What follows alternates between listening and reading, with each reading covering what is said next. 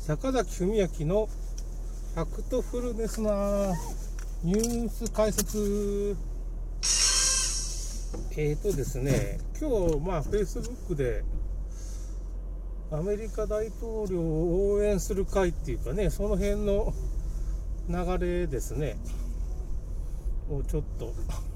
記事を見てたらウィライズって言ってまあ内海聡医師徳島大学名誉教授の大島誠氏あと武田国中部大学の武田邦彦先生ですかね。あと京都大学の藤井聡先生とかまあ結構そうそうたるメンバーで、まあ、新型コロナ以前のノーマル。ニューノーマルじゃなくてノーマルな世界に戻そうという。まあその日本の医師学者連合みたいなのができましたね。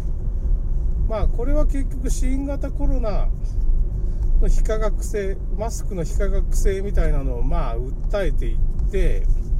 まあ PCR っていうのがまあ偽陽性が今97%っていうのがで感染者数がまあ増えてるっていう、まあ、嘘がフェイクニュースがまあマスコミと厚労省で流れてますけどまあ WHO もそうですけどまあこれをまあちょっと科学的におかしいんでそれはもうちょっと中止にしていこうっていう風な話になってます。まあ、PCR は結局感染症に使っちゃダメっていうかね感染症の診断には使えないわけですよね。でまあ今年は今年の3月からまあ朝日新聞とかまあいろいろな新聞に載ってましたけどまああのインフルエンザの検査をしてないんですよ控えるように。まあ、インフルエンザの検査してる時にまああの医師がコロナに感染したみたいな理由でインフルエンザの検査を控えるようになっててこのインフルエンザが PCR に反応して新型コロナが増えてるように見えるんですけど、まあ、そういう風なすり替えが行われてるんですよね。で新型コロナっていうのはまあ何回も言うようにこの世に存在しないウイルス。遺伝子データしかないウイルスなわけです要するに武漢でまあウイルスが分離されたみたいな論文によるとね一回登録されたような形跡あるんですけど、それからそのデータが削除されてるんです。つまり新型コロナウイルスの存在そのものが分からなくなってる。存在してないと、科学的には。だからそういう遺伝子データしてない、まあ、架空のウイルスを、まあ、どうやったら感染者が増えたいうふうにすりゃいいかっていうふうなことが、まあ、WHO から指示が出て、まあ、がんで死んでも心臓病で死んでも、まあ、交通事故で死んでも、まあ、なんで死んでも PCR 検査して病院に運ばれたときに、まあ、あのー、結局陽性だったら、PCR が陽性だったらコロナで死にしてもいいよっていう指示が、まあ、厚労省から出てる。死因にかかわらず、とりあえずコロナ死で上げてくださいっていう。そういう統計ルールが変わってるんですよね。まあそっからあとなんかいろいろその各県でいろいろ分類するっていうかね、コロナ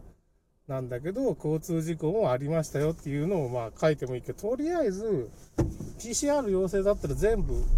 死因にかかわらずコロナにで死んだっていう統計を上げてくださいと。各県にお達しが出てる、厚労省。まあこれ WHO からにも同じような達しがあってお達しがあるんですけどそれに従ってまあ各国のねその厚労省みたいなところがやってるんでまあ元凶は WHO なんですけど それでまあ医師の診断についても、まあ、医師がコロナだと推測できるような状況だったらコロナでいいよとみたいなことを言うでこれ医師がコロナと診断する中メリットっていうのはまあ、コロナと診断したら日本の場合はま40万円ぐらいですかね、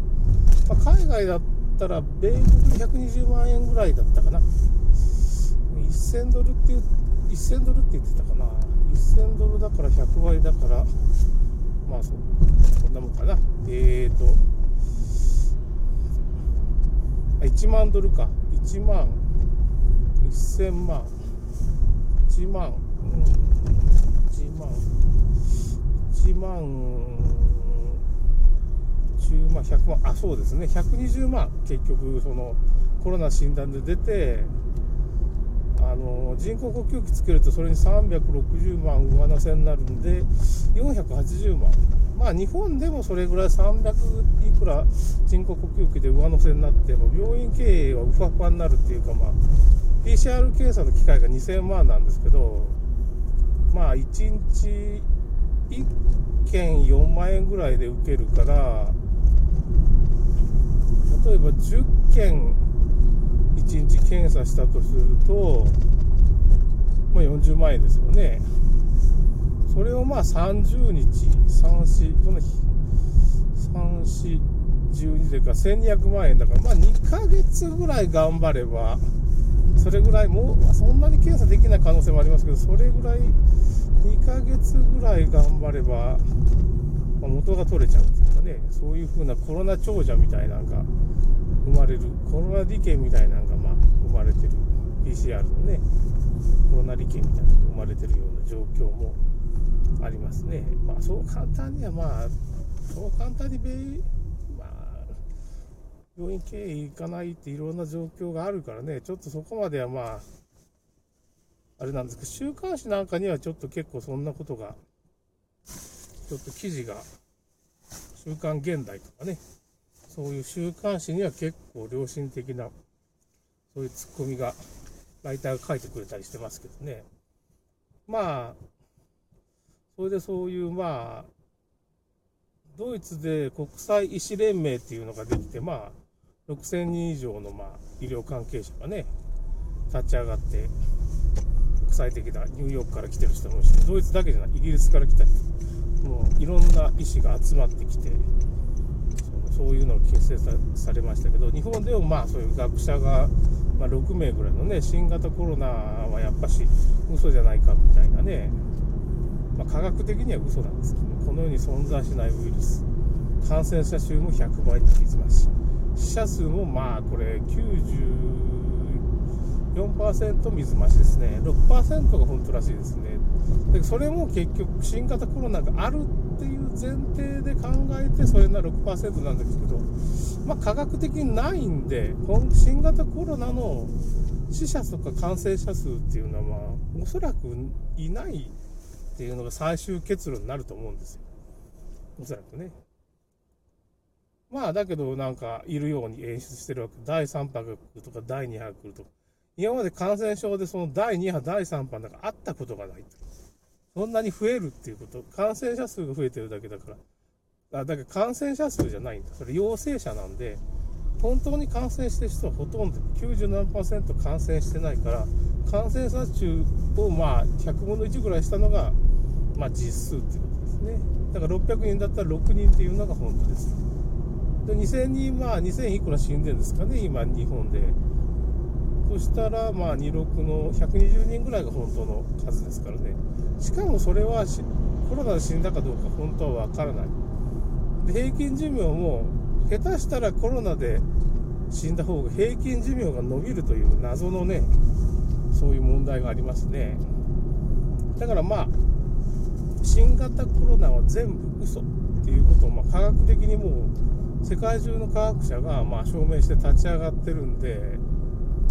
で一体これどういうことって言ったら、まあ、世界政府の陰謀っていう、まあ、陰謀が現実化してるってことですね。結局最終的にはグレートリセットって言って、まあ、資本主義をやめて社会主義に移行す、まあ、共産主義とかに移行するんですけど、その共産主義っていうのが、まあ、中国共産党が今やってるような、